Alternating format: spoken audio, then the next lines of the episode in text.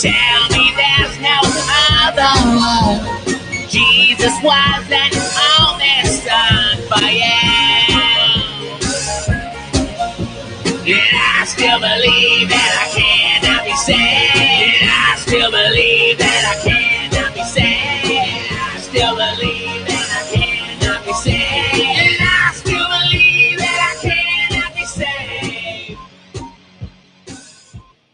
everyone kind of feels like a rat in the cage.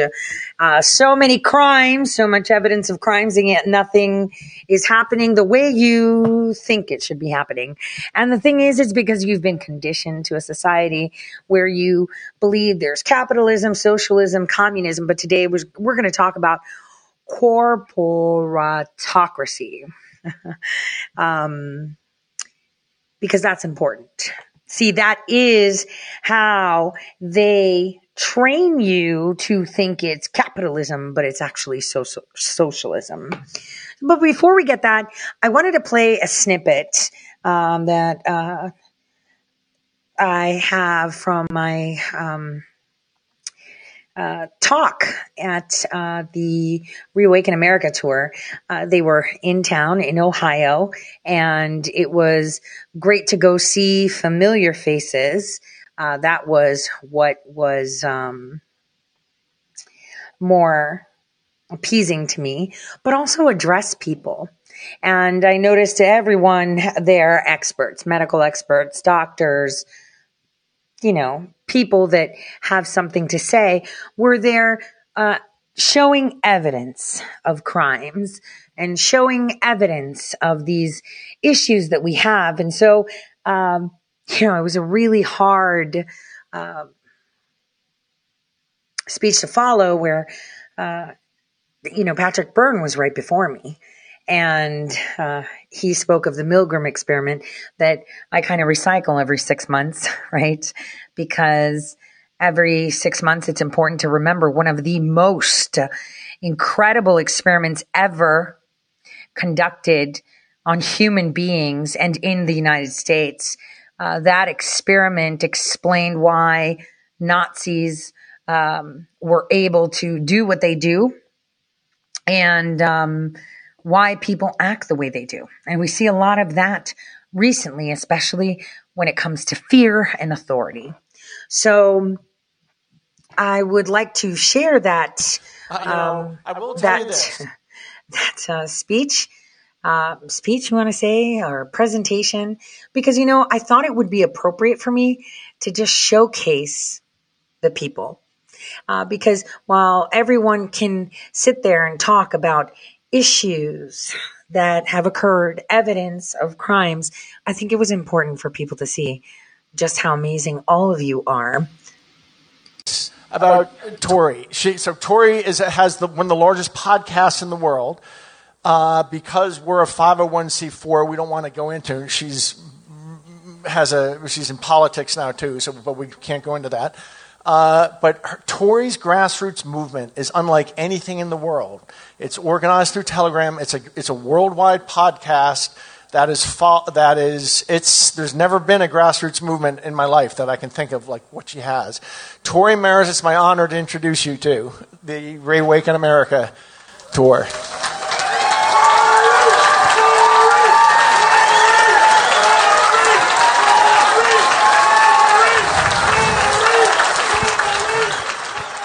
Might I say, I want to say something. It was really awkward. I had three attempts to get on the stage and I kept going the wrong way. I'm so glad the camera didn't pan into that one uh, because it was like, do I go this way? Nope, the other way, the other way. Okay. Nope, not that way, that way. Nope. And then the fourth try was perfect.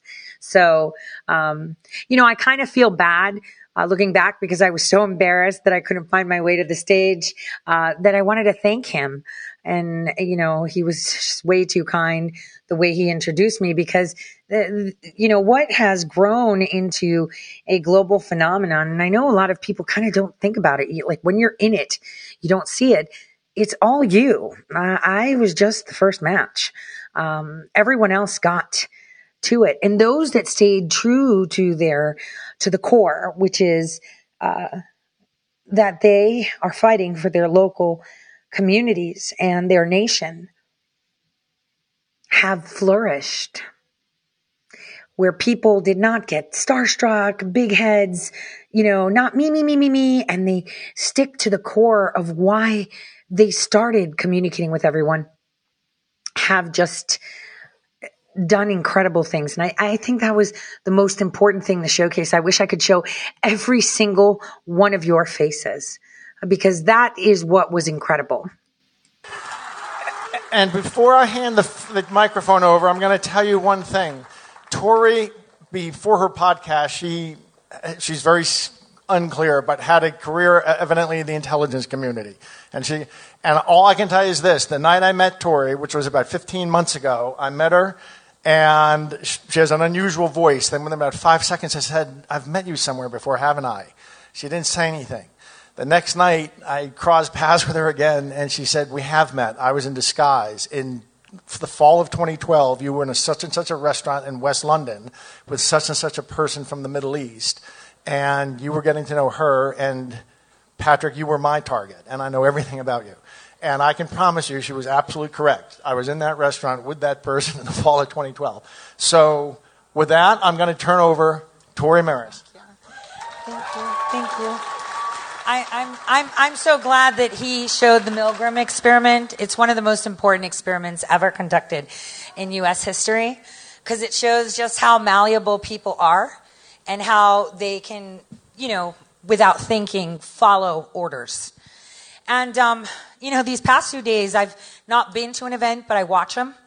And sometimes I restream portions on my show. But I have to say that I've seen so much evidence, right? You guys have seen evidence of uh, socialism, communism, especially when it comes to the vaccine mandates and the healthcare mandates. And you know what's crazy in Ohio? We have an Article 1, Section 21 of our Constitution that clearly forbids any medical choices to be forced from insurance to hospitals to medicines to devices like masks. And yet, here we are. We had to we had ourselves locked down, right? And this is where we were. But I'm, I'm not here to just talk about that. Evidence of communism is not just the, you know, losing your sovereignty over your own body, which is literally the definition of slave. But um, we see crimes Everybody knows about the Hillary Clinton scandal, right? Emails? We got her for using a server that was private to communicate a Secretary of State, correct? Well, right here in my hand, right here, this is the infamous Hunter Biden laptop. Okay? I just want to say, in here, aside, there's no crimes against children here. This was sanitized by Mayor Giuliani's attorney. There's more than just crack, cocaine, and hookers. Okay? There's evidence of national security issues, evidence that the previous administration, the 44th administration, utilized your federal tax dollars to enrich themselves. And you know what else evidence is in here? That Barack Hussein Obama and Joe Biden in executive office were using private emails to communicate official duties. And not only that, they weren't just Gmail, it was GMX, which is German intelligence. So you're going to say, whoa, that's a crime, right? But nothing's happening, right? And you're upset, right? Well, what are you doing? See, the thing is, sometimes when you hear me on my podcast, I get really riled up. And that's, uh, how do you call it? Righteous indignation. My lawyer taught me that word, right? to express myself rather than, you know, I cuss a little. And, um, uh, what I noticed is, is that we're allowing them to do this because we have given them power. And while many of you think nothing's being done, oh boy, this year is indeed the year of recompense. Because I'm going to show you what Ohio did in 2021. Have you guys seen the banners at ball games? The Trump one? How about on ships and planes and aero and trains and planes everywhere, right? What about the I did that stickers? Guys, that started here in Ohio. Those, those were, um, what we did here in our groups. The lawfare, you know, I, currently in the Northern District of Ohio, I'm, I've sued Mayfield school districts for the mask mandate. Um, I actually won uh, against the law firm, just one motion. I turned up with an unopposed motion, and as a pro se, I still won. And the reason I went pro se is not because I couldn't find an attorney. Well, it kind of is like that because nobody really has a spine. Not a lot of them around. But um, the reason I did it is because everybody can do it. The courts are the people's courts. It's not the lawyers' courts. And when we fight, I'm not about rallies or protest or let's go crash places. Words. I think even the Bible says that. Words are the most important thing. So the power of the pen is where we focus. And I'm going to show you just a few things that we've done, but I'm also going to show you why they don't want us to get together. Because this is how you win. Um, can, can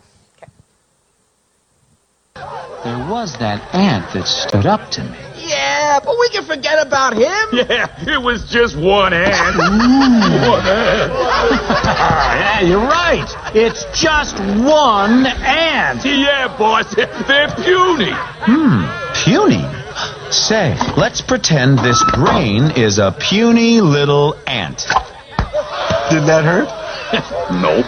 Well, how about this one? Are you kidding? well, how about this?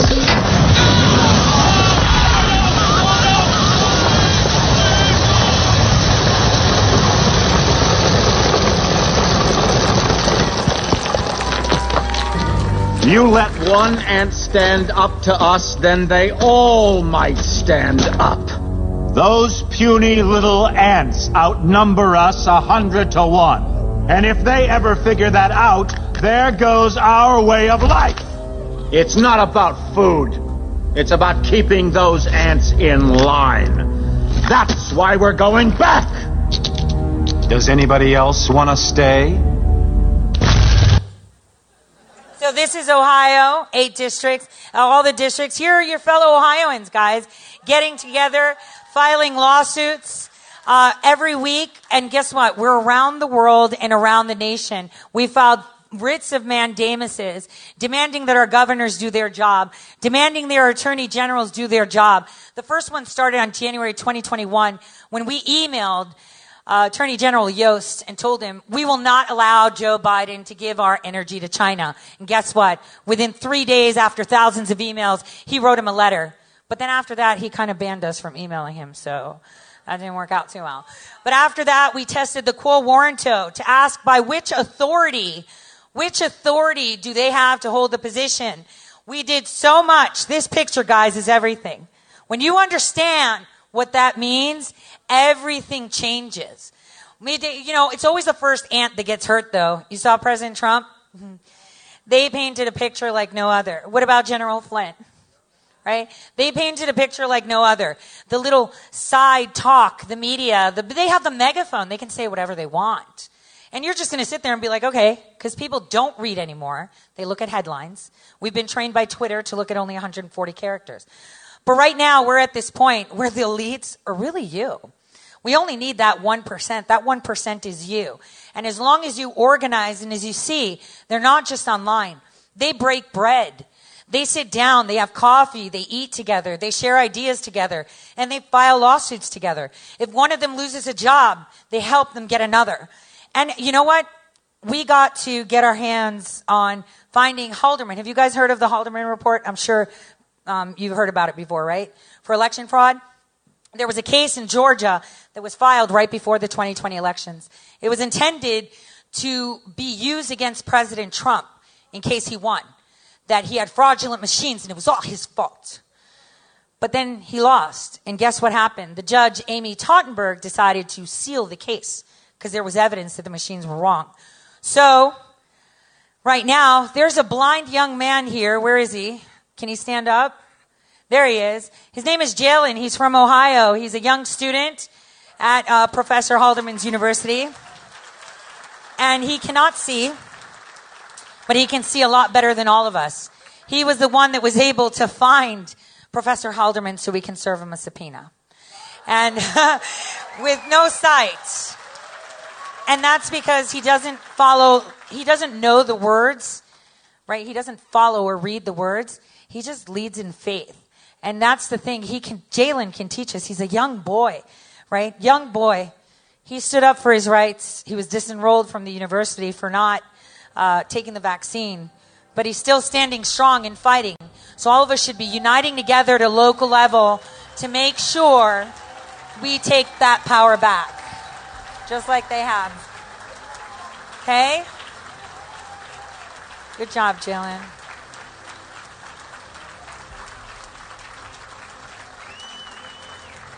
So, for all of you out there, remember the hope is within you. And they only look like giants because you're on your knees. Get up. When you say no, it stops. And uh, Clay, am I passing this over to you now? Yes, sir. so here's Clay Clark. Thank you for inviting me. So that was uh, my little uh, tidbit there. It was short. Um, you know, I was, I was kind of trying to hurry up so that way no one comes and like pulls me off stage because I wanted to showcase so many people, so many of them. And I had to cut, uh, you know, a, a, a good 15 minute speech down to seven minutes. But I think it was more, uh, the most important thing that I wanted to drive home is just how amazing the people are and how much, uh, uh the people have grown through this. You know, in times of storms are given, right? Are given to us by God, not to destroy us, but to refine us. Storms refine us. There is nothing he does not provide that doesn't teach you something and refines you for something else. Every failure you've had in your life, and I've said this so many times, is simply for you to get back up and be better. You know, I had a conversation earlier today with um, a very dear friend of mine. And um, my friend was like, damn, you were right about North Dakota. Damn, with the Chinese stuff. Why didn't anybody listen to you five years ago, six years ago? Because they didn't have ears to hear and eyes to see. And that is how it happens. People are starting to see. I guess, you know, it's kind of like in your own due time, someone learns, right? Obviously, uh, it does cause frustration to those of us that can see and have been seeing for a very long time. And um, it's hard knowing that one day you'll be gone and you're hoping that you've just done enough you know, so that one can feed itself and dress itself and work, right? Parents have that panic every day, you know, and, and, and, and, and that's something that all of us have. Is our community going to be able to survive so that our children and our children's children can carry on in freedom? Because I think people are quickly realizing that that's something that we do not really have. And um, that is, and it's disheartening. It it devastates people. It makes them second guess everything. But that's the thing. You don't have to second guess anything. I was speaking to another friend of mine who runs a lot, yeah, owns, I would say, a lot of these conservative um, media outlets and, and, and, and many today conversations. But the one question I asked him is, you know, why are people talking about my lawsuit with Dominion? Why is no one reporting on it? Why is, you know, I have Mark Elias made an appearance in my case. Mark Elias. His law firm represents the Democrats, Obama for America, Hillary. I mean, no one's talking about it. No one. And it's, and it's okay because at some point it'll be so loud. No one cannot talk about it. But you should sit there and ponder, okay, there's a lawsuit going. Why is it that no one is talking about it? Why is it that the conservatives, the patriots, the people that love the country, that, that want the country to remain free, that claim that they are patriots, why aren't they talking about it? Why aren't they putting pressure on these things? But instead, they may indeed try to step on me. That's the thing. This is where you use your discernment. If they are not speaking of people that are actually fighting back, then I guess they're not on our side. They're not on the side of truth because we're going to drag it out. For me, it's defamation. But you know, in every suit, a lot of things come out that might not normally come out. For me, it's to justify and validate my affidavit. That could be all. Every single one of those cities and, and states that, that say that they're going to decertify, but, well, this would be more than enough. All I need to do is say you, you lied about me. You slandered me. You claimed that I perjured myself. Well, prove it because I can prove I didn't. And once that's validated, it's game over. And my complaint and my observation, I wouldn't say complaint. I'm pretty good being coming out of left field to the mainstream, but we all know the mainstream media is all up in my DMs and telegram channels and listening to my show. We all know that. Right? We all know that. It's the other people that get the disgusting headlines. You know, no one's going to say, well, you know, she is suing the state of North Dakota and the attorney general kind of did suicide himself. And, you know, no one's talking about that. Instead, they attack me. Everyone tells you who they are if you're listening. And it's, and it's terrible because I see so many people supposedly fighting for the right side, but not talking about it. And when they do talk about it, they're going to tell people how they know me. And that's the point where I get to say, don't talk about it. Don't use my name or my logo. Nobody wants to hear from you you suck. Because you could have talked about it. You could have told people. You could have discussed it. And you could have gotten behind and lifted it higher and higher so the word is out, but you didn't. And the thing is, many may make a mistake. It's kind of like that vagina, Brian Cates. I didn't want to touch that. You, you know, when Garrett Ziegler called him out and said he didn't even want to touch the laptop. Yeah, I don't want to touch it. Why? I, when I suggested, you know, I'm going to whip out the Hunter Biden laptop at um, the event, someone was like, what if the feds come? The feds know I've had it for like two years. Are you kidding?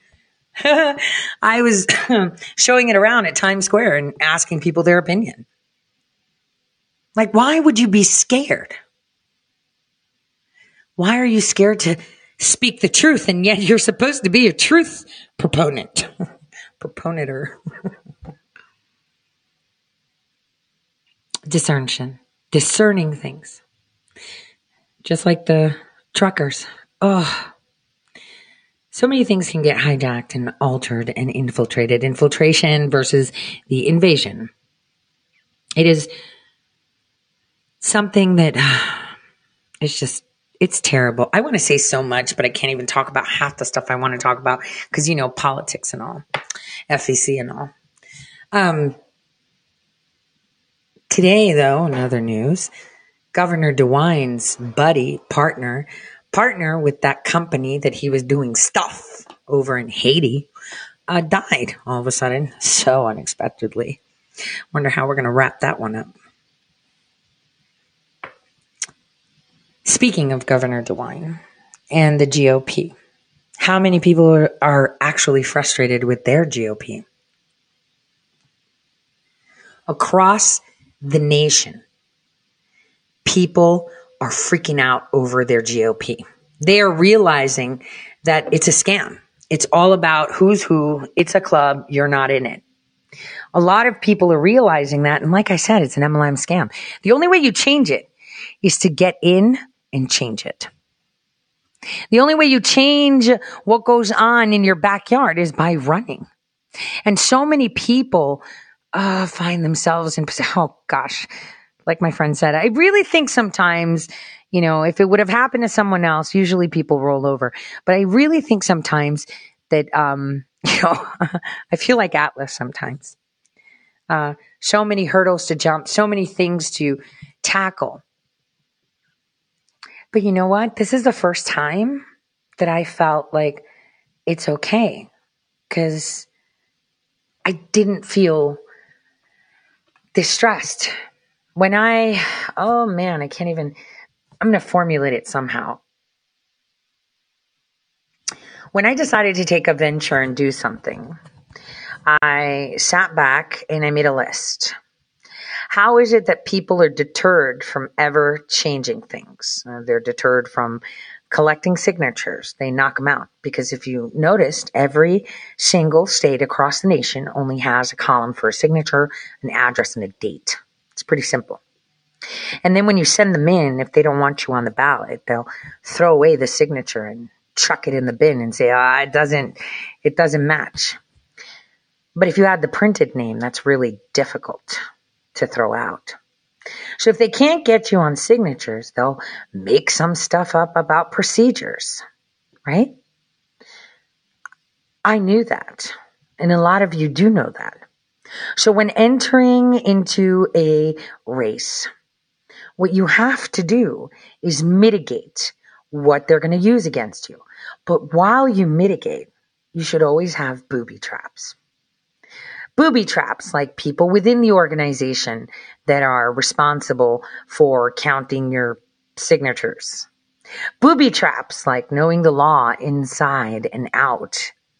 Booby traps, like before any decisions are made, you make phone calls, and if you're a one party state, you record all of them. Booby traps. So you can showcase to the world just how the system is set, and just how corrupt it is, and just how they deter people like you from taking the reins of your own community.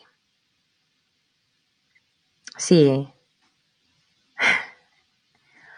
I didn't have to, in my case, do all of that. God actually did it for me. See, I had a list of things and then someone was like, yeah, that someone's going to be doing this and that someone mitigated one of the aspects. And the other people were like, we can't do that. I said, leave it. God's doing what he needs to do. See, uh, many times in my life, I have been in the position where I'm planning, where I'm organizing, where I scheme. I've made a list of all the things that I must mitigate, and then I leave it up to Him. And He brings everything exactly where it needs to be without pushing it. I learned that in 2019 when I was trying to mitigate my situation. Uh, I need to do this. Uh, let me try that. I need to do this. Uh, let me try that. I need this. Let me try that. Oh, what do I do that's legal that I can do? What can I do? What can I do aside from go and rob a bank or, you know, like, what do I do? And the minute I stopped, said, I'm not going to do anything. He's going to do it for me it all came into place. And even these booby traps, I didn't have to do anything. They were set and they were organically done.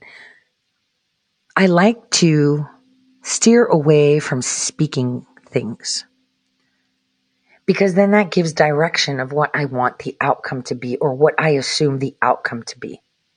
Even sometimes thinking about it, I'm like, no, no, no, no. And I'm like, Lord have mercy. Don't listen to what I just said. Um, because sometimes when we even think of a solution, that's the only solution we'll see. This is why they say that you spell words. I, I, I, I urge all of you that are Christian to look into your Bible and see what the Bible says about words and just how powerful they are. And I also urge you to look into your Bible and see almost every single one of the people mentioned that made change for good hmm, was not a rabbi, was not someone who didn't cuss a little. It was someone who was on the other side, who was evil and flipped, who was a tax collector, a thief, a prostitute, a salesman, whatever, you know, uh, a madam at a brothel. I mean, they were all lacking perfection. And this is why they became so perfect. You can't refine something that's refined. You can't spread the word of refinement if you're already refined. A sinner, a wrongdoer, a black hat. Uh, I'm from the other side. Well, those people have a lot of redemption opportunities. And when those actually decide to do good, it's amplified tenfold. You know, I, I remember back in, um, oh, where was I? I was in Kuwait in 99. It, I was there just for a couple weeks. And um, there was this guy that just walked into, you know, the place we were staying at. And, you know, I saw important people sit up kind of. And I'm like, the heck? And it was kind of weird because I didn't know who the person was. You know, I was I was young and naive, and the person next to me said, "Maras, quiet." And I was like, "What?" He he walks funny. I'm just saying. I I I don't I don't understand the vibe. Like, why is everyone suddenly quiet? And he said, I don't know, this old guy. So this guy is like, you know, like old, like crypt keeper old. Right? Why is everyone so like, who is he? And they're like, nah, he, he, he's, he's part of the intelligence community. Like, I was like, the dude looks like he's got a foot and a half in the grave. And everyone's like sitting pretty. And I, and I will never forget what he turned around and said. He said, when you see someone that you know has been beaten to a pulp. Things have been sent to destroy him. Like the guy is like Houdini. It's like he absorbs it all. He became stronger with every attack, stronger with every capture, stronger with. So I'm like, you mean? He's been attacked so many times They've tried to remove him from his posts and this and that. He goes, you know, I don't want to in, invoke my chaplain self, he said, but people like that, they got protection that nobody can talk about. When anything they throw at them doesn't kill them, it makes them stronger. I was like, all right really old. When I tell you old, like I'm talking old, you would think that if you touched him, his skin would tear. That's how tissue old he was. And, um, and he was speaking to some very, very important people at the State Department.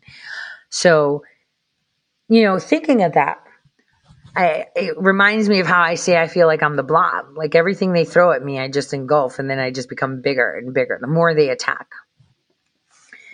And the more they ignore. And then suddenly it's like blindsided. All these people come out of nowhere and they're making change.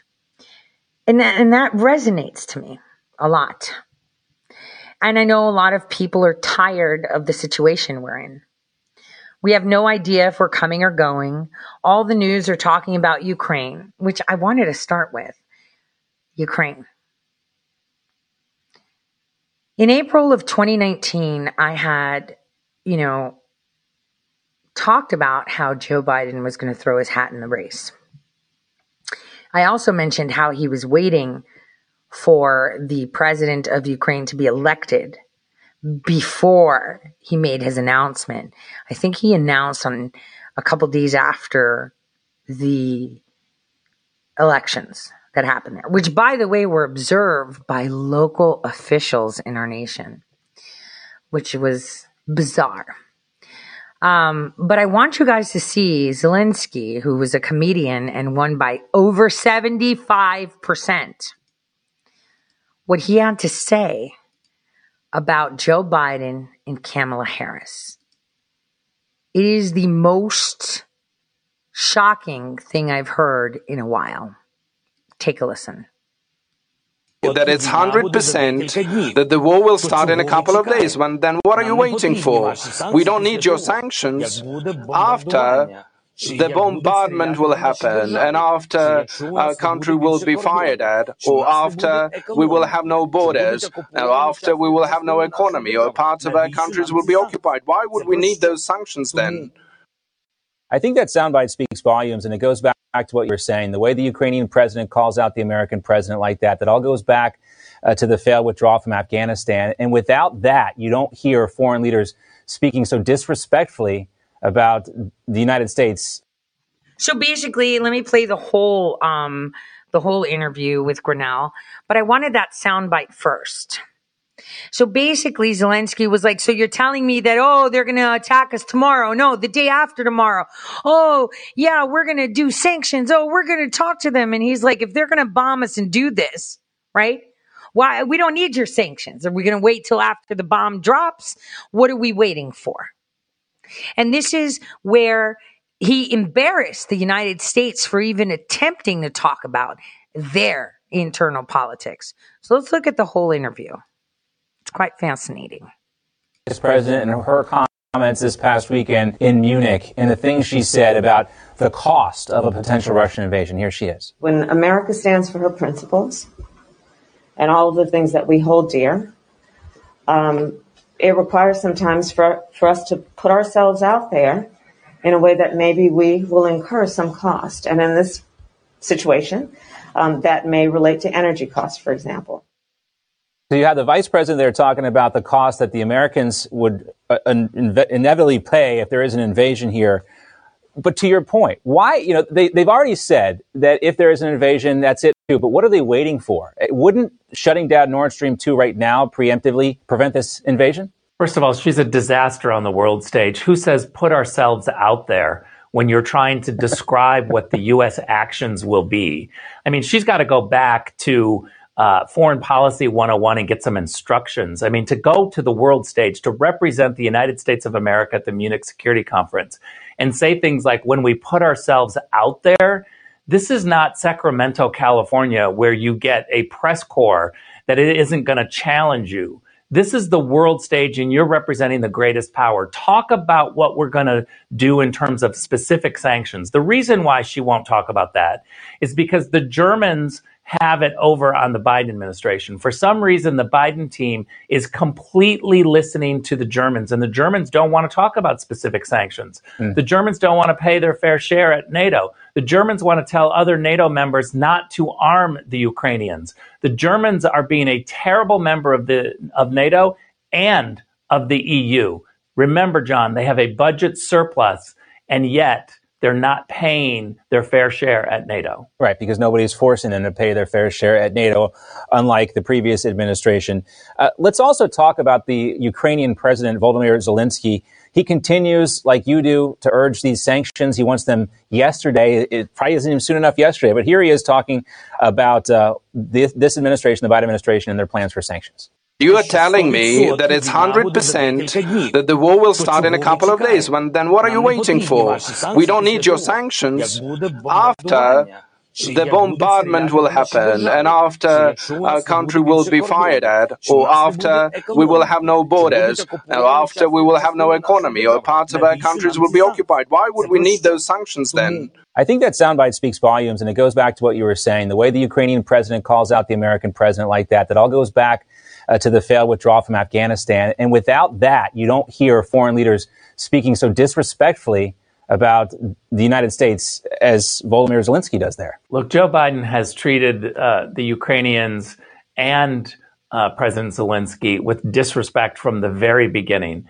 They delayed his uh, meetings in Washington. They didn't invite him, and then they canceled and put it off until it was really too late. They didn't equip uh, the Ukrainians with, uh, you know, American arms for a very long time. They delayed that. Uh, I, what I don't understand is is why the State Department is allowing this situation to go the way it is. What we have is the, the State Department really ignoring the Ukrainian requests and instead waiting for Russia to start a bloody war. And that doesn't make any sense. It certainly doesn't make sense from the American standpoint that we're going to wait to see blood uh, before we utilize peaceful diplomacy. Hmm. You know, it's amazing too that you see the same people, different administration, the Biden administration versus the Obama administration, but some of the same people making the same mistakes. Under Obama, they removed that missile defense system from Poland, wanted to put it in Turkey. Uh, that was a huge gift to Russia. Uh, then ultimately, end President Obama realized he had to put another battalion of troops back inside Poland. You'd think they would have learned the first time around. Obviously not. No, they didn't learn because Putin's pretty smart. He's got all the blackmail he needs. Go on, Biden. I'm going to release all of it. Go on, test me. Go on. And I think Zelensky's playing his little role too. See, that's what's weird. I don't think people are getting it. The corporate media is also not being very credible.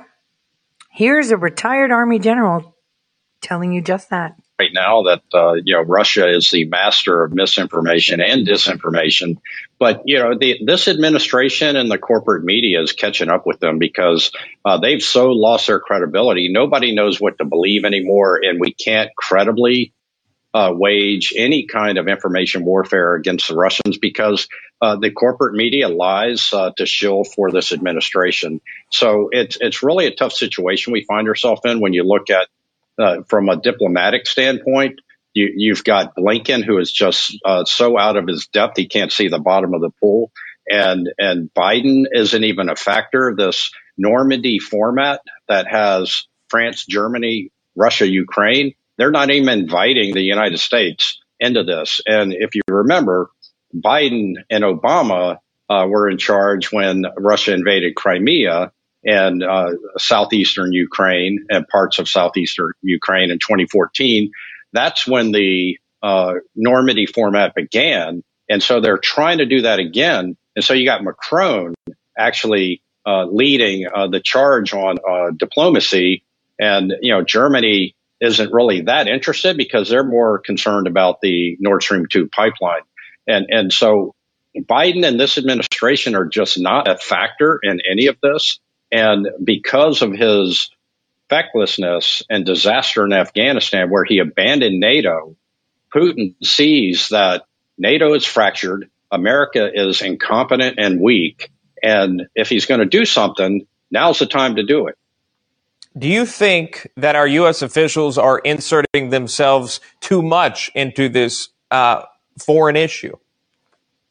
I, I don't think it matters what they do because Putin doesn't respect them. The at the end of the day, what Putin is doing, uh, he's doing a nuclear exercise. He's firing rockets. He's he's encircled Ukraine from the north, the east, and and the south.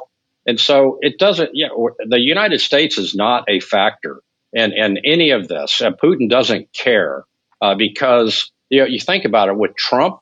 We had we gave javelin missiles to Ukraine to defend themselves. Under Biden, Obama, they gave them blankets uh, when they got invaded. So now uh, I, I, just I, I, see no real unity of effort from the government when you think about diplomacy or information or military or economic uh, warfare. Uh, there's this this administration is just on their heels, and and you know what Biden could do is announce this long list uh, that Jen Psaki references, swift and severe consequences. What's it going to be? Mm-hmm. And and one thing he could do is abandon this stupid progressive agenda of uh, shutting down the XL uh, Keystone pipeline and open that back up. Gives them an opportunity to open up our energy uh, exploration and and independence and tell them we're shutting down uh, the Nord Stream 2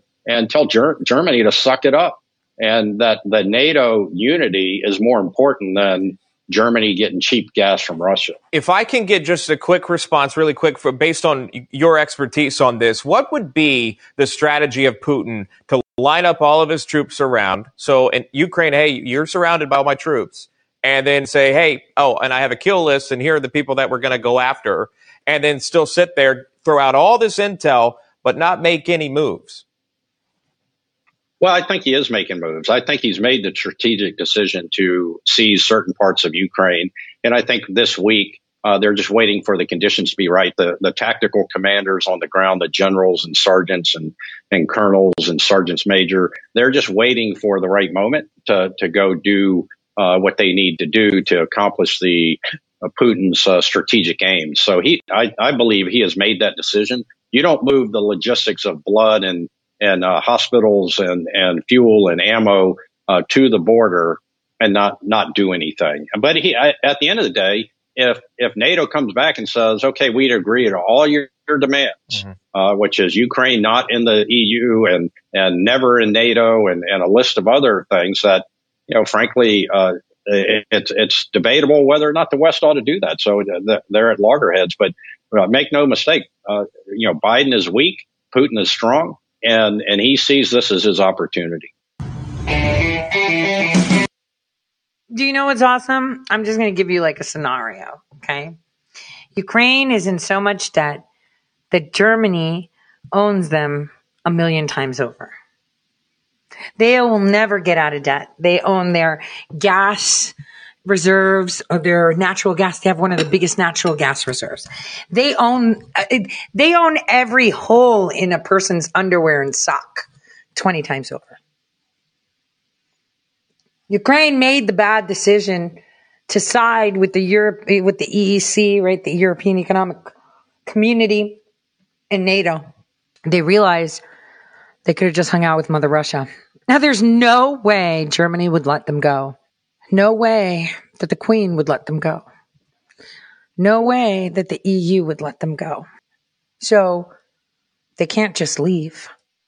But if they went with Russia, because Russia took them over, then the debt is bad and they lose. So considering that Ukraine was the point where Barack Hussein Obama and Biden did all their shenanigans and Russia has eyes everywhere in Ukraine and so does Ukraine. Russia says, Hey, Ukraine, you guys are in so much debt. Here's what we're going to do. You're going to let me take you over, like liberate you like I did Crimea, who are more than happy. And guess what? You don't have to pay diddly squat because apparently we had war and we should do this. No, no, no, we're not doing that. President Trump, I think we need to take out all these Kabbalists.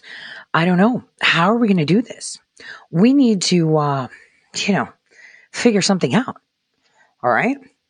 Well, what? Well, you can't be president. We got to have Joe Biden. Let them steal the elections, catch them stealing the elections, allow us to take Ukraine and liberate them. And then you come back and, you know, you could put sanctions or whatever on us, just, just like that. So the Ukrainians are out of debt and they can be independent. And I could be like, see, it's done.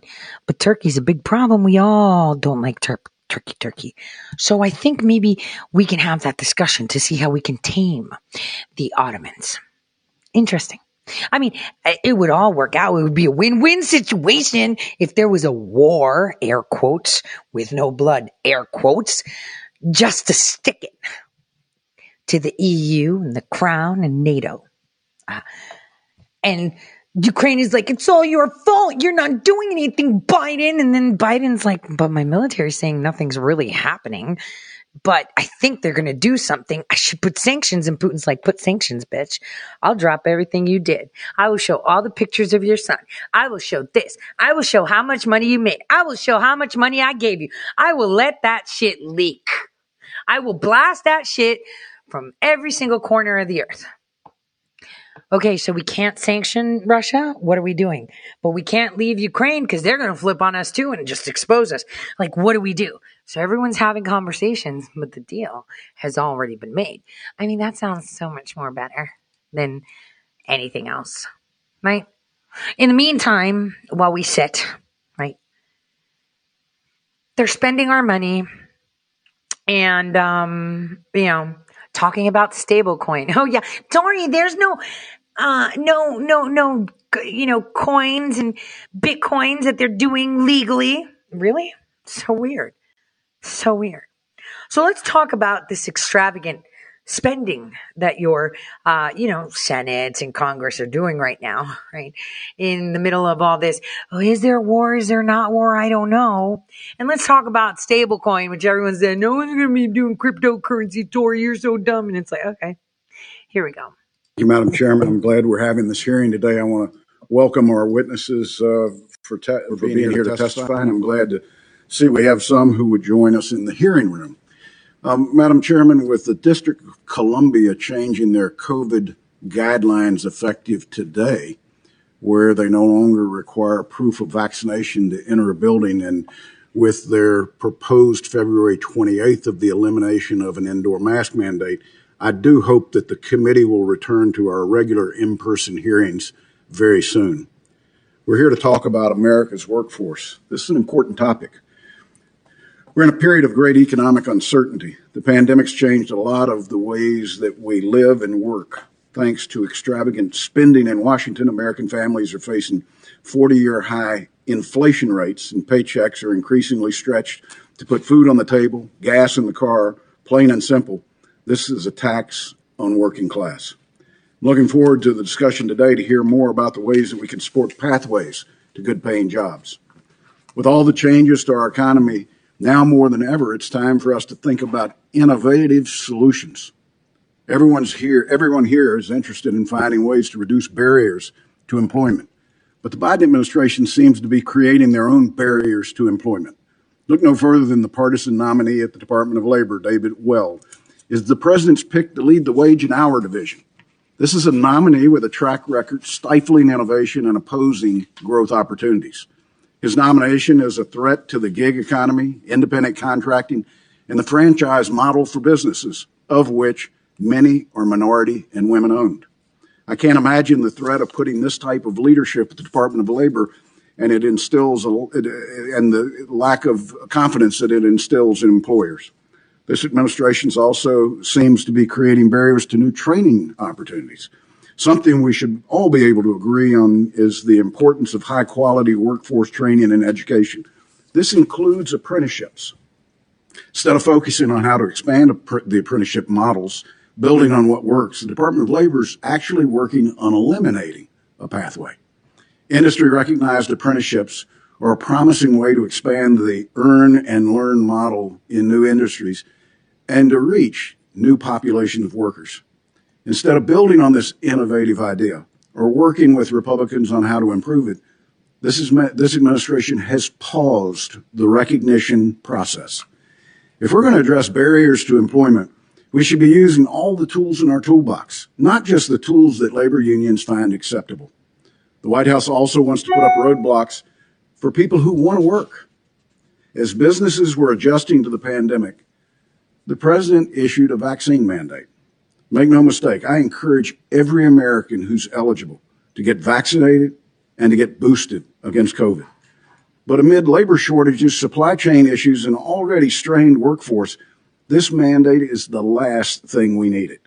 This sweeping new requirement far exceeded OSHA's legal authority, and the Supreme Court was right to block it.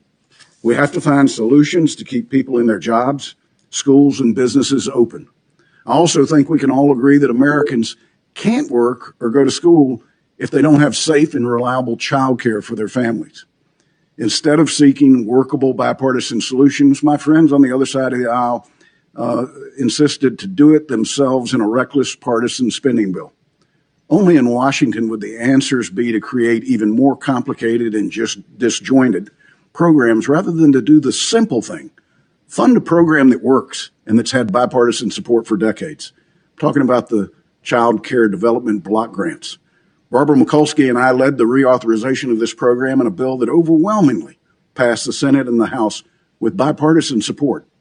We can do this again. Doesn't need to be partisan. It needs to be smart.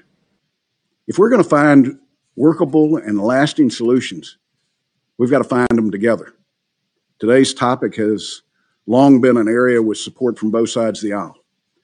I'm looking forward to the hearing from hearing from our witnesses today about how they're providing access to opportunity to workers in their communities. This work doesn't happen in silos. Collaboration among stakeholders is absolutely crucial. This includes business, education providers, workers, and government. This collaboration is not always easy. I expect some of the barriers that we identify today will come with well informed federal policy, well intentioned federal policy, excuse me. We have an opportunity to think outside the box and find ways to better support the innovative strategies we see at the state and local levels. Madam Chairman, I hope we're smart enough to listen today. I thank the chair. So obviously, all of you, as I was watching your comments, feel that, um, oops, I gave away that I have a guest. all of you, obviously, from the comments, uh, understandably see that he was talking, talking, and talking and making zero sense. Uh, in respects to that he was talking in a circular position. Uh, claiming that they want jobs, but doesn't want jobs, claiming the failures they had and why there aren't any jobs and how they need to fix this. Remember, they took out the ability for people to get into the workforce because they put mandates. Then they took away the apprenticeship, which is something that President Trump pushed forward because if people earn and learn, they become very good employees. I, I am of the, of the fact that if we have internships throughout college to train people in the industry that they want to work in, first of all, they test to see if they really want to do it. And then it actually will sit there and either grow and be their career or their shift. And, and we have trade jobs. That's another thing that we should be looking into. Trade. Because your plumber always makes money. Now let's take a quick break and I'll be right back. Please pay attention to this fantastic melody that I will be playing for you. I'll see you guys in just a bit. Can't touch this. Can't touch this.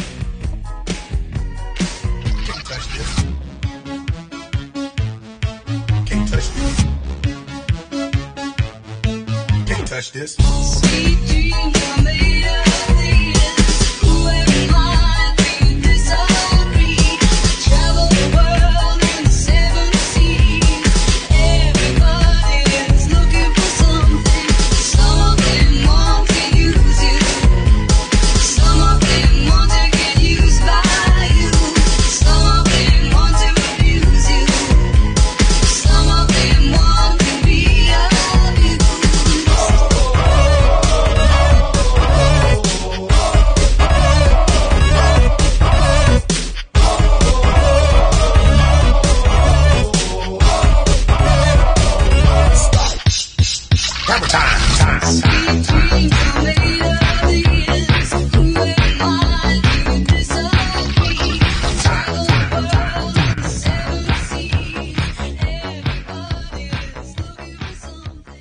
Well, that's one of my favorite mashups of all time.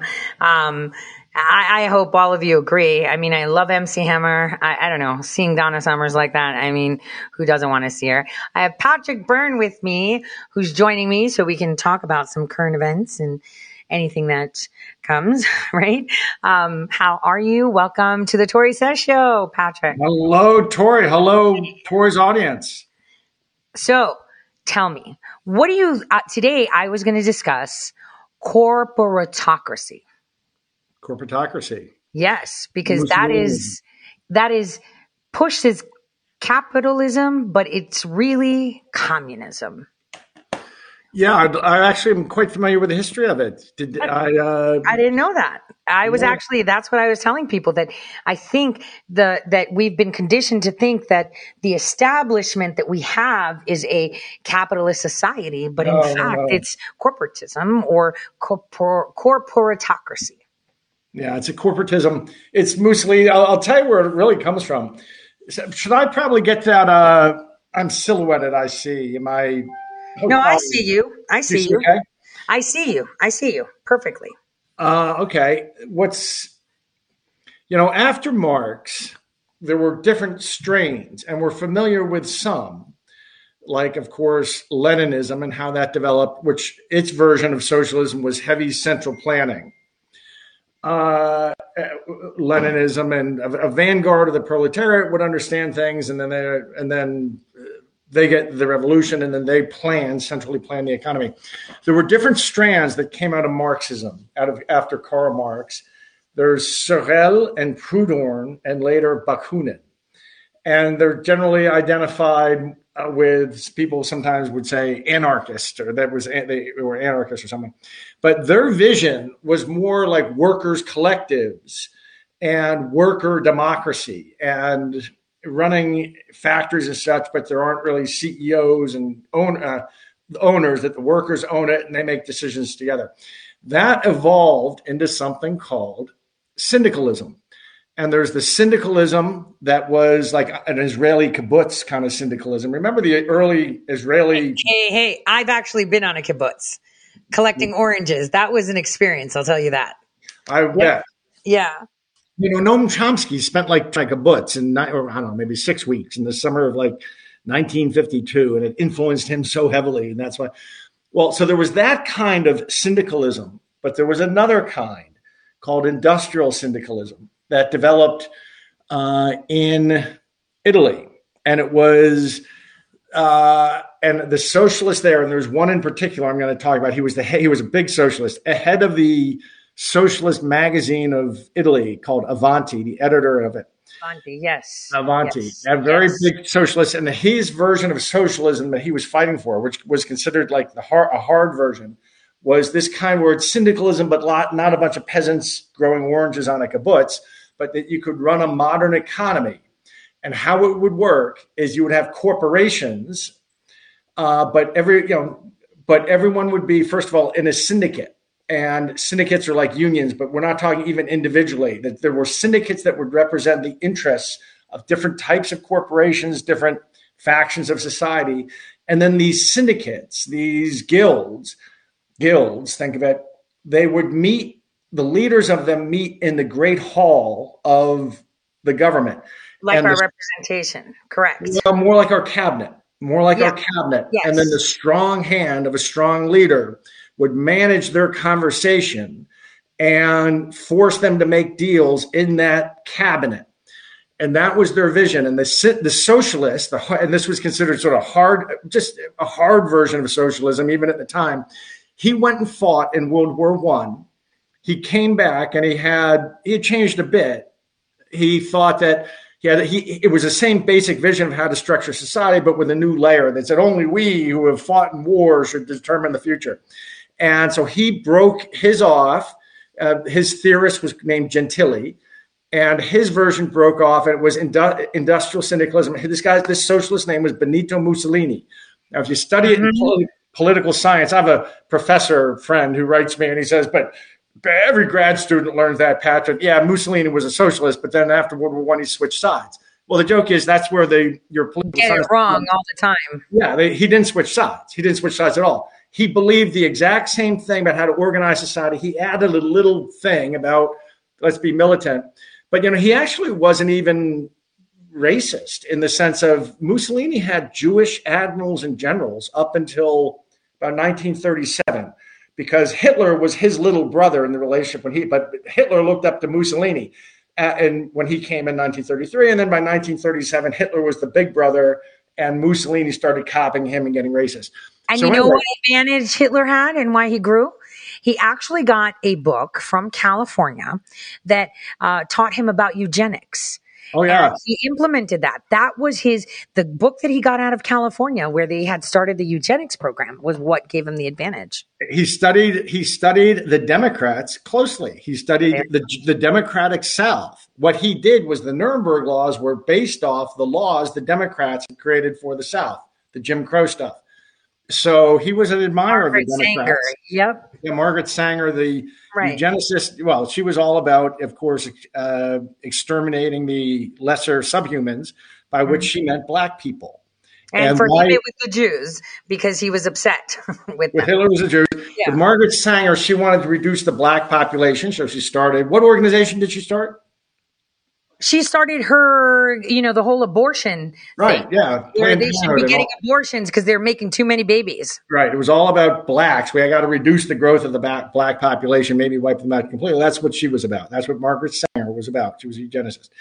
Um, so this, but Mussolini's version was not that you don't have corporations. It wasn't like the Leninism that you're going to have these units and the units are all run by pa- part of. You're going to have corporations, but the corporations are themselves all, in a sense, managed by the, uh, this this government system that I just described, and you have this very strong cabinet that's representing the different industries, the corporations in different industries, and the agricultural industry. The you have and you have one that's representing the workers and one that's representing you know the ener- you know these different industries. They meet in the cabinet, and the great powerful leader forces them to make their deals, and that's how you forget. That's how you get rid of friction in society because it's all done within the cabinet of the great leader, the great hall. And this, people don't know this, but Mussolini was ve- well very much admired in the United States, in the West, by the left. Uh, in fact, the- uh, Yeah, he was able old. to bring corporatism. There was uh, corporatism. Yeah, yeah, exactly. Because it, it- people, corporatism is is a collectivist society, just like social socialism. Well, it's a do to me, it's a flavor of socialism. It's it is, It- yeah, but it nationalizes private property, and um, in in in in essence, but not by the operation of law. It kind of blends capitalism and socialism um, in a governing society that was there in Italy, but uh, also the economy. So it allows the private businesses to operate within limits, right? And then when they get bigger, the just the government justified creating public ventures, claiming that you know certain projects are essential to people from the private sector, but they're so huge that they require large investment, and businessmen can't afford it, so the government should step in. I mean, that's kind of how Mussolini worked. Um, and but he, but how it got here was FDR. it- well, we the Columbia University Economics Department went, sent several professors over, studied the Italian miracle. They came back writing about how great fascism was. And as Breitbart was to Trump, the Columbia University Economics Department was a bunch of hard lefties, still is, uh, were for FDR. And they and originally FDR's advisors called themselves fascists. Hugh Johnson, who was the original director of the, I think the National Recovery Act or something, he used to carry pamphlets around about why fascism. I mean, they all, they called themselves fascists, the, the inner circle of Mussolini, uh, uh, the inner circle of of uh, FDR. Anyway, F, FDR adopted all this. If people study, I remember when I studied poli sci in college, and they taught us that this cabinet model that that FDR did that that, that FDR took the cabinet from being a bunch of advisors to what it is like this model that is where you have each person is representing a different in, um, industry or a different segment of society, and then they're meeting in the well, what they left out in my poli sci class at Dartmouth was that was Mussoliniism. They had that FDR got this directly from Mussolini.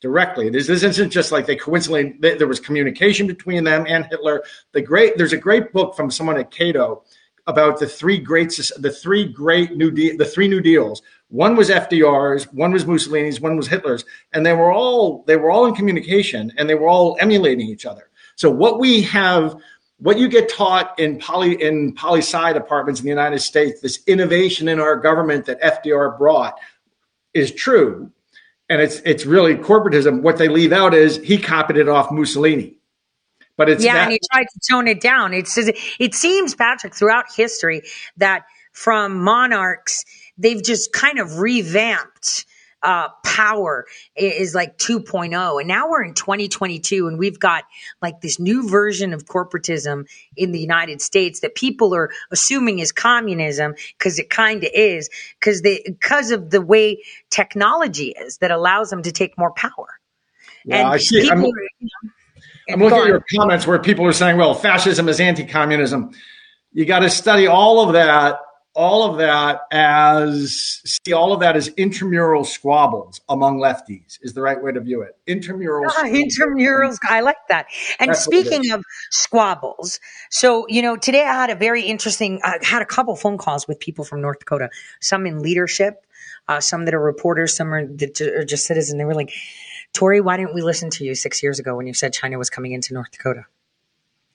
And you know, because there's a huge thing that's going to be. Ha- there's a lot of things that are happening in North Dakota right now with China, and what we're seeing in Canada, right? Canada, I you know, let me let me tell you something. In in 2016, I went to Canada for Greek Easter, right? I drove up to Winnipeg, hung out with the Greek community, which is massive there, right? And had Easter. It, it took me only a few hours to drive from North Dakota. Um, I remember when I entered the the supermarket, I wanted to get some batteries and stuff. It, they asked me for something called Aeroplan miles. Have you seen that before?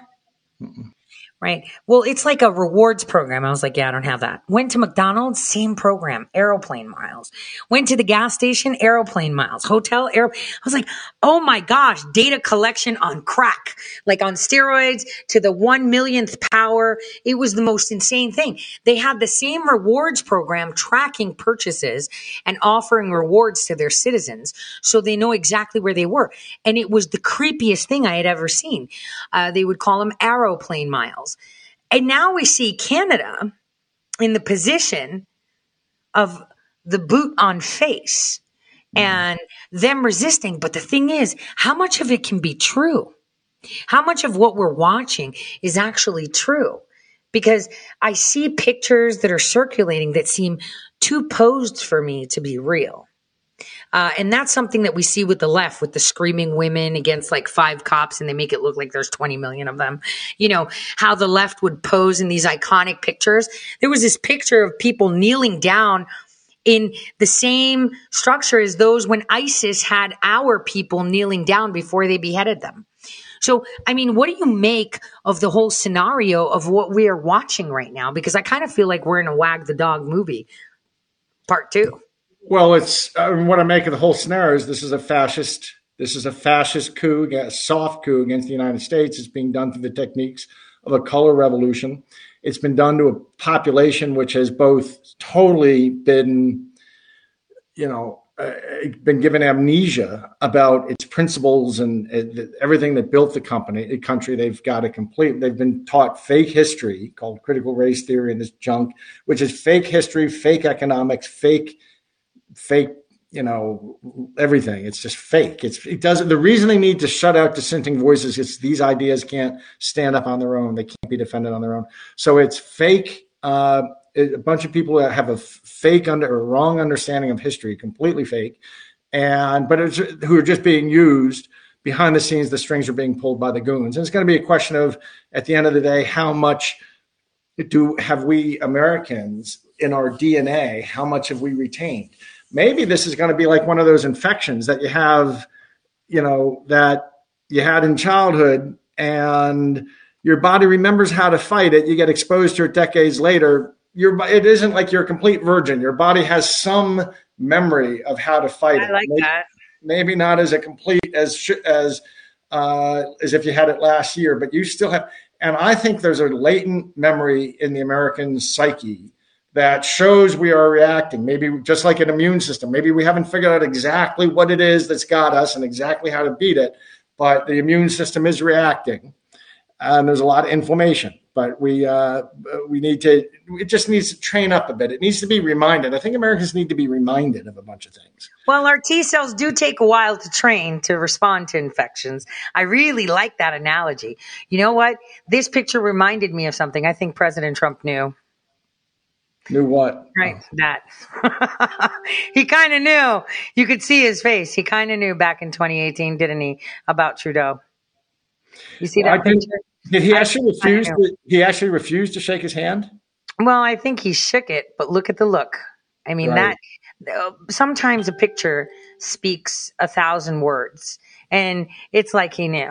I mean, the comments that some people put with that photo is like, "Oh, I did that before," and they outed me for trying to grab someone by the, trying to grab a beep beep. Um, but I think he knew. I think we all knew. And Canada, for me, their history is so skewed and so confusing. Uh, it's it's it's bizarre. And um, the what do you make of this whole trucker thing? Because uh, here's here's what I was um, thinking about last night. I was watching the strategic points geographically of where all these trucks were going and they were blocking northern entry to our nation, right? The northern entry, yeah, into the United States, which means that they're going to be blocking goods from being transported to us in the United States. There's only about five other areas within the United States where someone can enter. And if they block those, then we may have a problem with goods. Yeah, I, I, I'm just putting it out there. Oh well, absolutely. Our car industries will shut down. We, we have all kinds Milk. of cars. Milk, our deal is that we ship out our milk to them and then we get it back and buy it back. I know it sounds so stupid, right? But that's literally what happens. We sell them our milk and then we buy it back from Canada as part of these stupid deals like NAFTA. And, and some of the USMCA had that in there. But that's the concern that I have is that you know our our lumber industry our agriculture uh, the dairy industry pork rinds soybeans you know and just in in general goods could come to a standstill if the truckers block the rest of the avenues to come into the US I mean up by the west coast it's it's closed off. Nothing can come down. This is just an idea and I was thinking of it strategically as a war scenario and and not saying that it is a war scenario i'm just saying inadvertently uh, you know it's starting to make me concerned I don't think that truckers in Canada should be blocking borders. All kinds of other interests get implicated.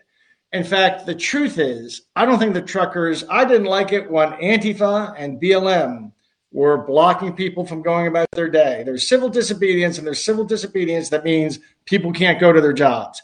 And I, I'm not a fan of that. I never, I wasn't a fan of AT, Antifa and BLM. I think it was wrong, and I don't think the truckers should be blocking the movement of anybody. They can make their point just fine without that.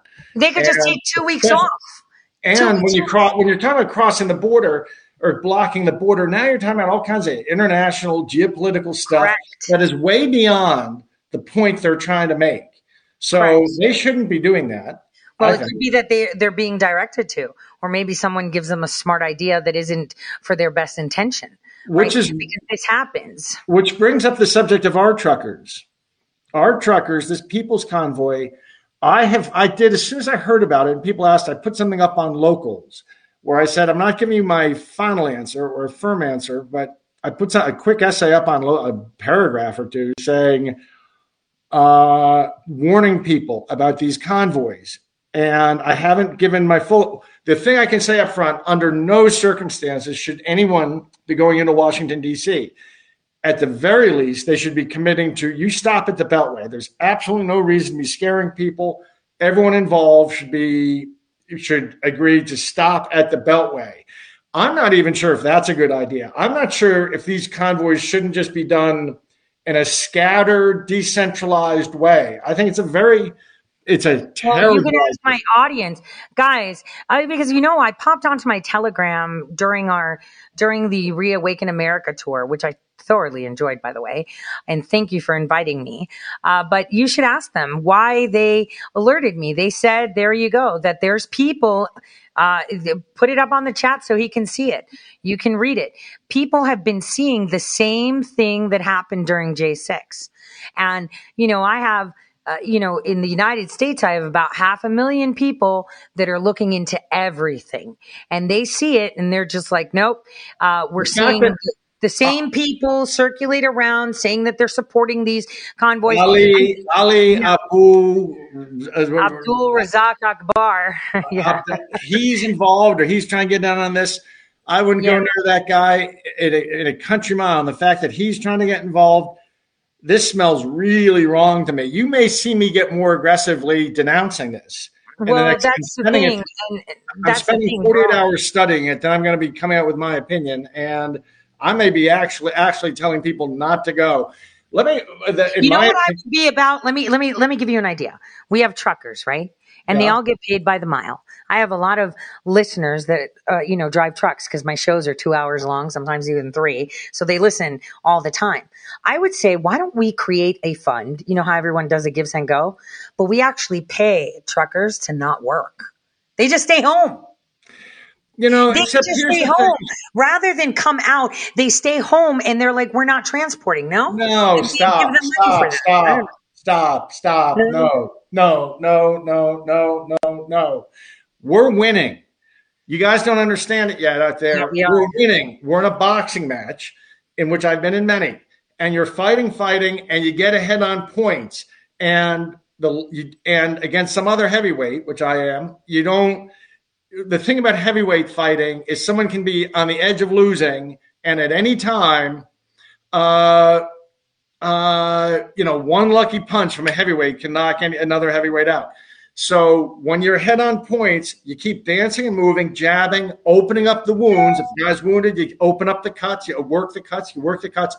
You don't get in a clinch. You get in a clinch. I mean, if we just keep boxing, we're going to win this. If we get in a clinch, anything can happen. And to me, driving trucks into DC is getting in a clinch. And let me tell you something. I don't want to get ahead of myself. There are some real right crosses coming over the next six weeks. We have these guys. We have them in a oh, lawsuit.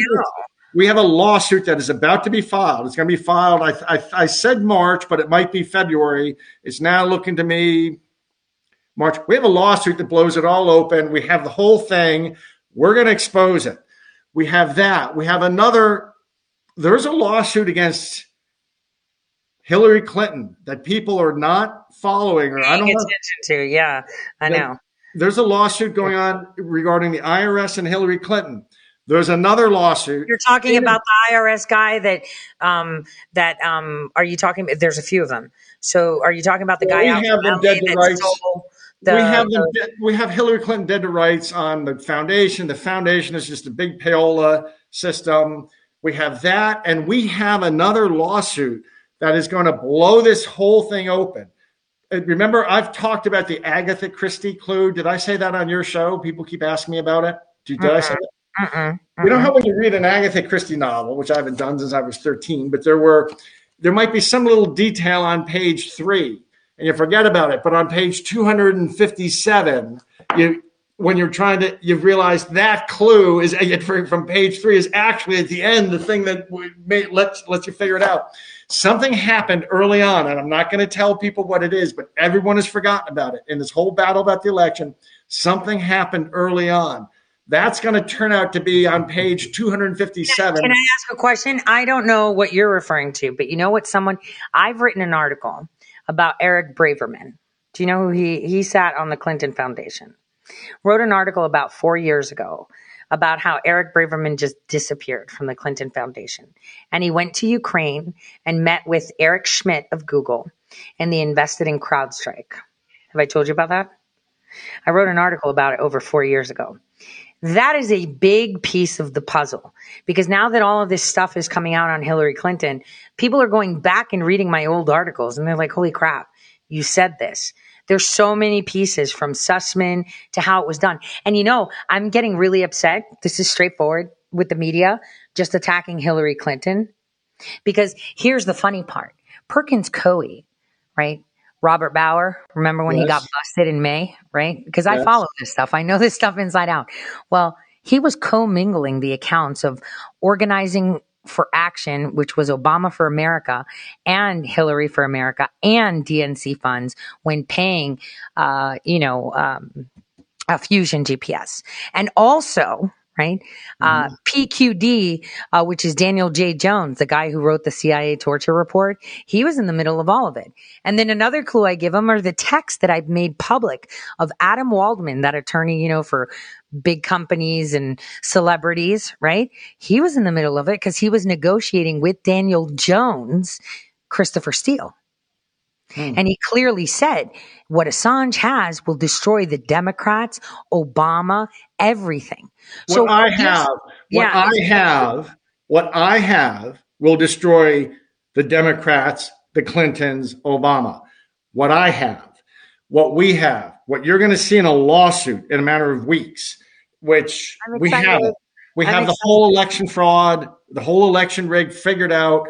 There's a clue that everyone will say, oh, it'll be like the Agatha, uh, they'll remember from page three, oh, that little detail we all forgot about. That turned out to blow the whole thing open.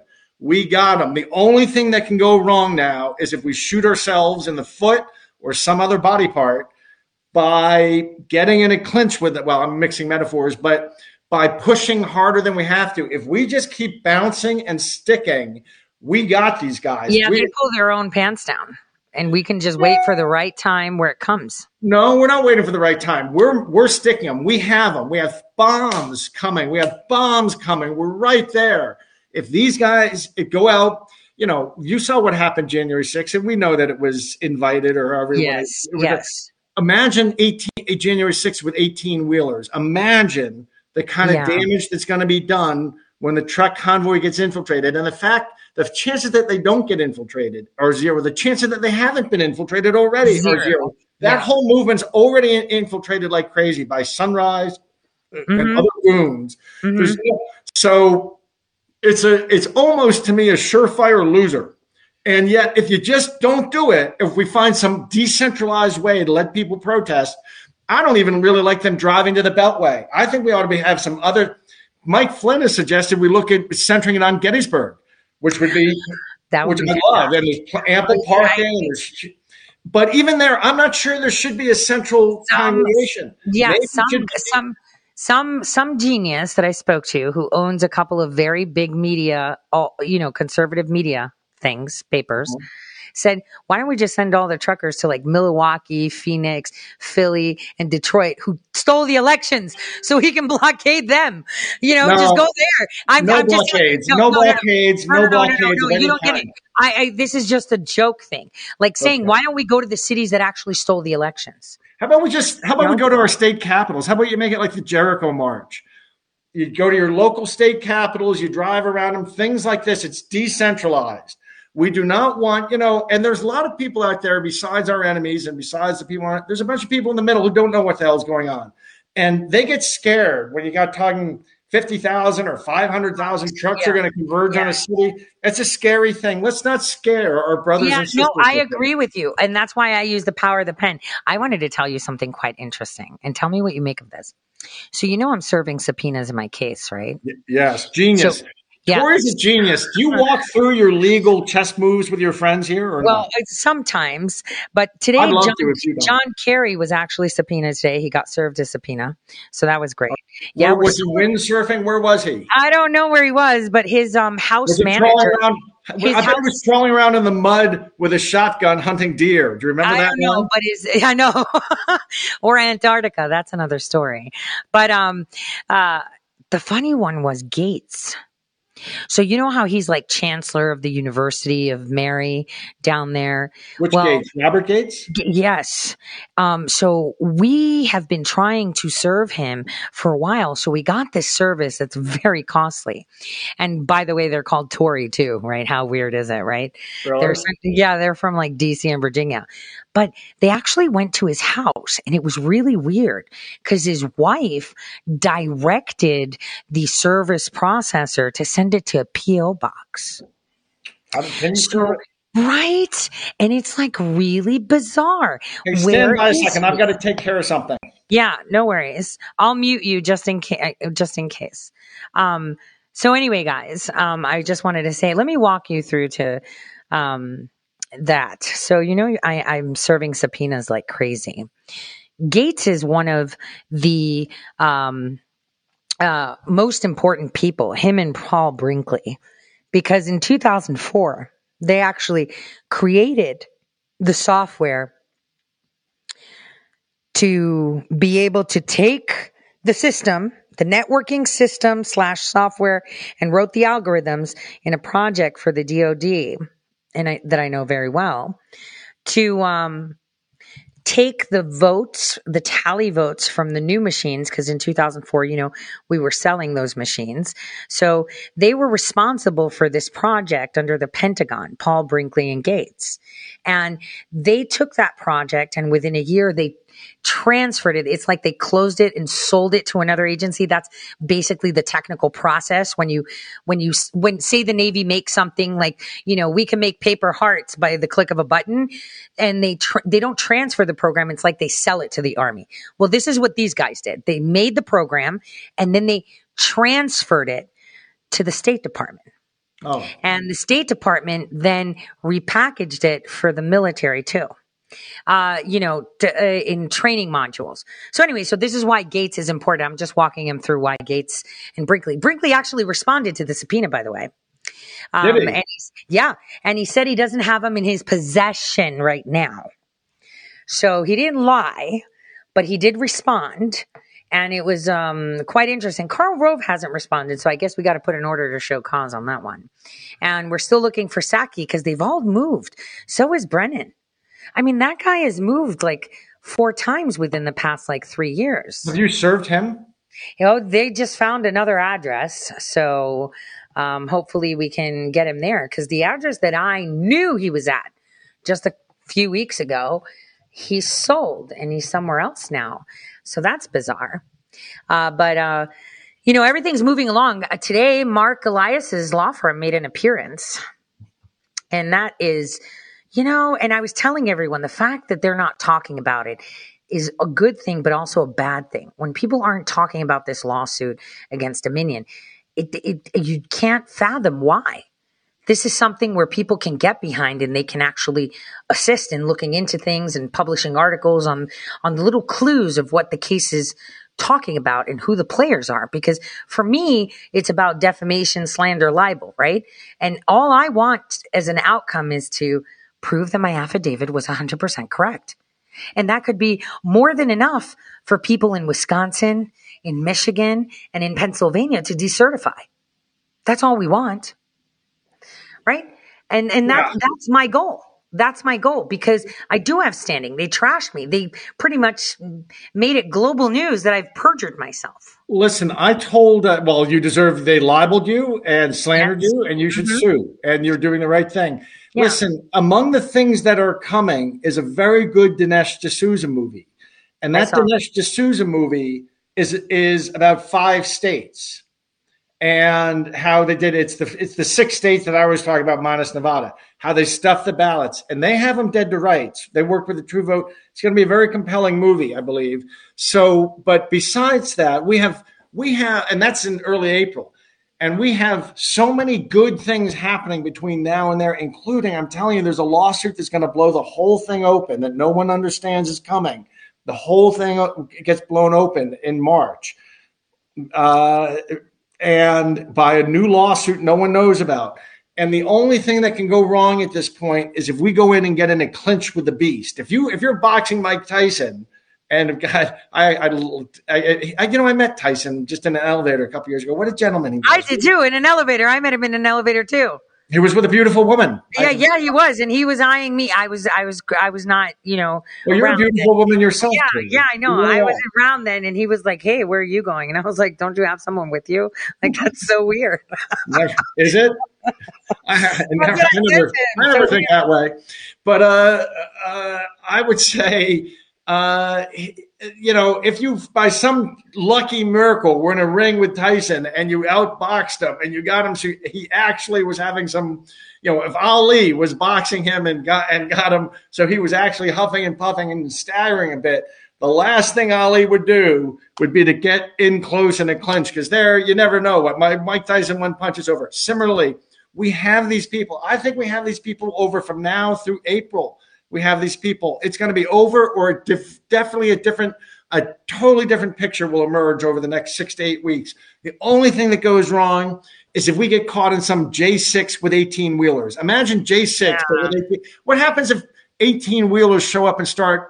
We're gonna have the in come in to help, like they're in Canada. They drive right? across the Washington, the mall. Suppose they just drive across the mall in downtown DC. Yeah, you know, and it's a bunch of Antifa guys pretending to be on our side. They will so make America hate us. Look at what they did with J6 with 700 guys walking. Imagine what they're going to do with if 50 or 100,000 trucks show up. or they run someone over, or they plow people over, Right, something. right. Like, that's that's that's so true. But speaking of documentaries, I've been working on one for almost a year. Like August, I it was kicked off, and um, things happened. So I'm hoping, you know, my last birthday was the most awesome birthday because my listeners actually got me a car. So I'm thinking, I'm hoping that on my birthday I can actually premiere it. It's gonna, it pops open the whole enchilada of how these psyops work. And we're not talking uh, the sock puppets online and social media. We're talking music industry. We're talking movies. We're talking agency assets. We're talking MIC. And the the one the person that's leading the cuts, you know, the video editor, he communicates with me and he's like, oh my gosh, like I can see this now. This is the biggest rabbit hole ever. And it's so apparent. Now he gets why I keep telling people take a 40,000 foot view and it all makes sense. And that's why I call it enjoy the show because it's all a show from the mainstream media to the uh, writers. I mean, they even said it themselves. Most of the assets that the agency has are journalists. God, All of them. Oh yeah, yeah. You know, when someone when I get a call from WAPO, I'm like, oh man, wonder what division they're in. Did Emma call you from WAPO? Yeah, they've yeah, she's called me. I mean, a lot of people call me.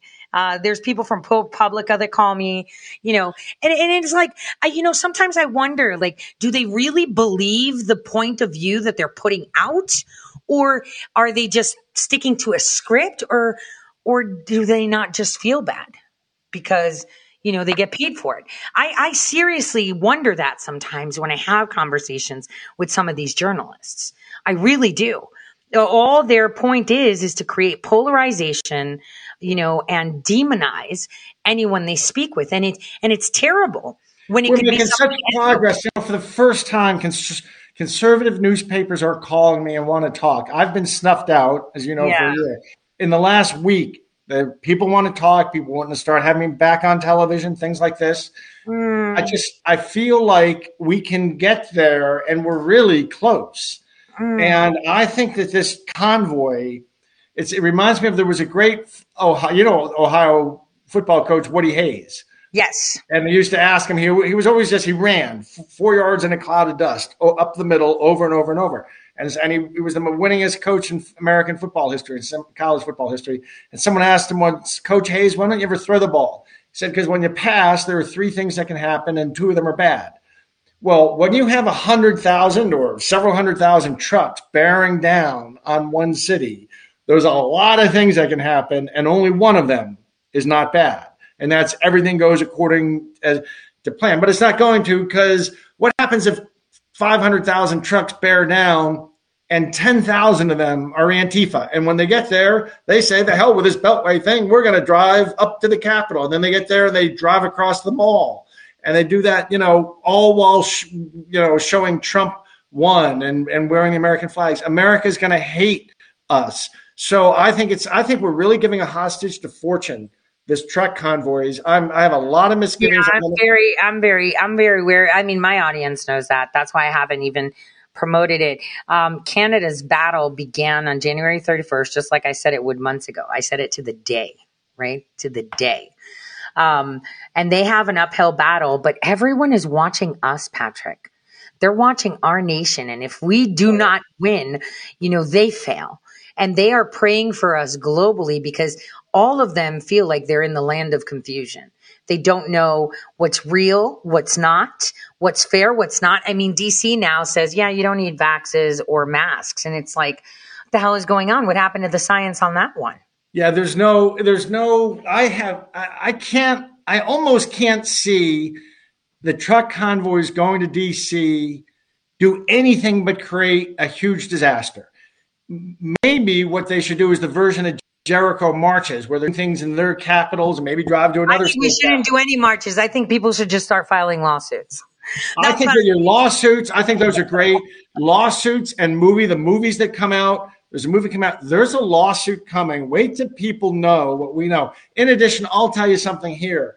I have gotten, suppose I told you that Hunter Biden, before he took that laptop into his shop owner shop, place to get fixed, he erased a lot of stuff. He you- did. Are you of the theory that Hunter Biden may have done that on purpose? Ashley and he both may have done that on purpose out of some let me let me tell you a story.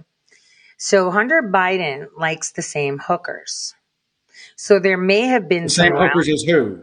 uh, that he always uses the same hookers.